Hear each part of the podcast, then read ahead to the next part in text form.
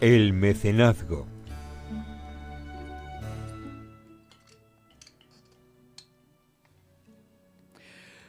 Hola de nuevo, queridos escuchantes. El personaje de hoy nació un 10 de diciembre de 1867 en Almería y fue considerada una de las grandes de la generación del 98. Fue bautizada con el nombre de Carmen de Burgos Seguí.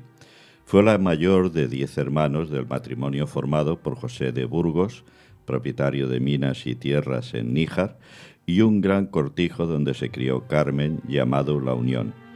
También fue vicecónsul de Portugal en España.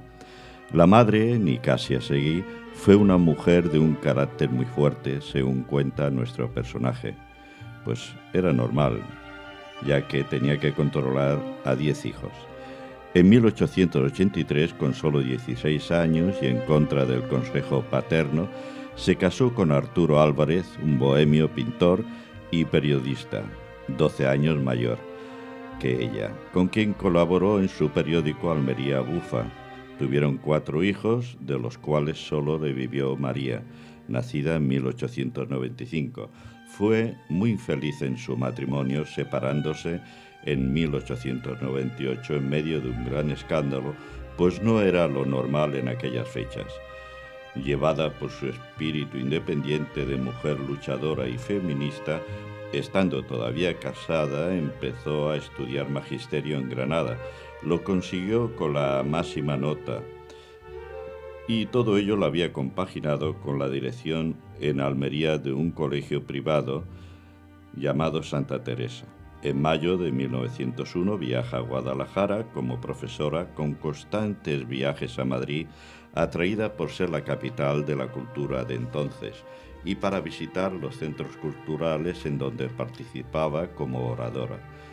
Empezó a viajar para ampliar sus estudios al extranjero y a países como Francia, Italia y Suiza.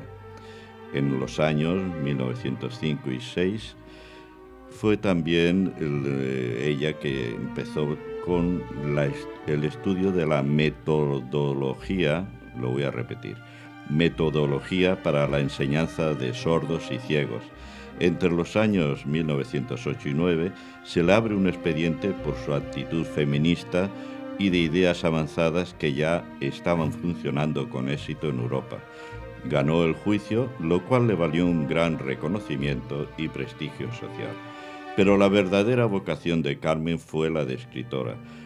Dejó el magisterio y escribió mucho, encargos para periódicos y revistas, literarias, traducciones, cuentos y todo ello lo firmaba con seudónimos. El más conocido fue Colombine. También utilizó los de El Perico de los Palotes, Raquel y otros más. Para evitarse problemas, pues siempre las mujeres de aquella época no estaba bien visto que firmaran con su nombre de pila.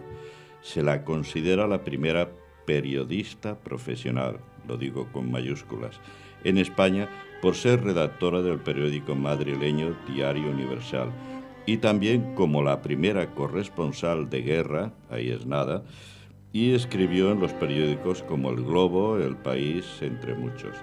Eso le canjeó infinidad de amistades, algunas de ellas fueron la de Blasco Ibáñez, Benito Pérez Galdós y algunos más. En 1904 forma parte como periodista de la delegación que acompaña al rey Alfonso XIII en su viaje por varias provincias de España. Fue un trampolín para su carrera. En 1906 trabaja en El Heraldo y la enviaron en 1909 como corresponsal en la Guerra del Norte de Marruecos, escribiendo un artículo Guerra a la Guerra, en el que defendía a los objetores de conciencia y que fue muy polémico. También informó de la Primera Guerra Mundial. Mujer de grandes inquietudes, no paró ni un momento. Entrevistó a personajes como el Papa Pío X, al presidente de Portugal, ella hablaba perfectamente portugués, y en esa época era un sin parar de dar conferencias.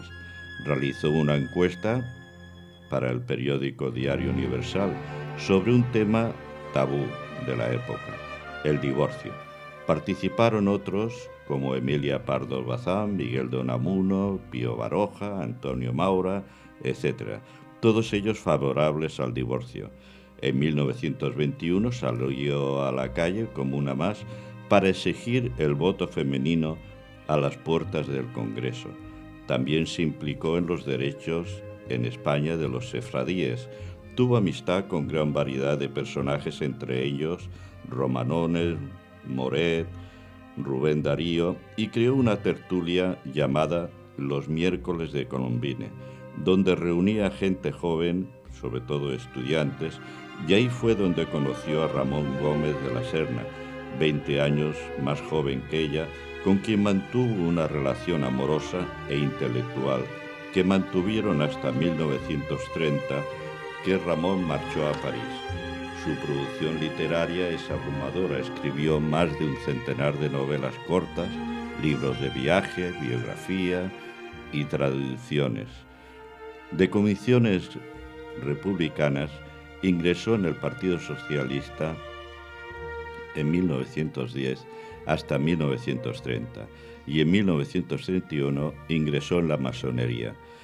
Carmen, mujer adelantada a su tiempo, fue defensora de los derechos de la mujer, inconformista, donde las hubiera, libre de prejuicios, en pro de la igualdad y la libertad, comprometida en todos los acontecimientos de su tiempo, de personalidad muy arrolladora falleció un 9 de octubre de 1932 a los 64 años en Madrid, acudiendo al cementerio lo más granado de la sociedad madrileña e intelectuales como políticos de la época, entre ellas Clara Campoamor. Y ahora un poema dedicado a mi amor amado y dice así.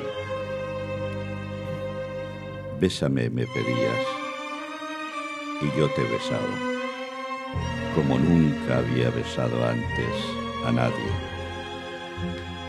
Parecía que se me iba la vida cuando te besaba, pero era todo lo contrario.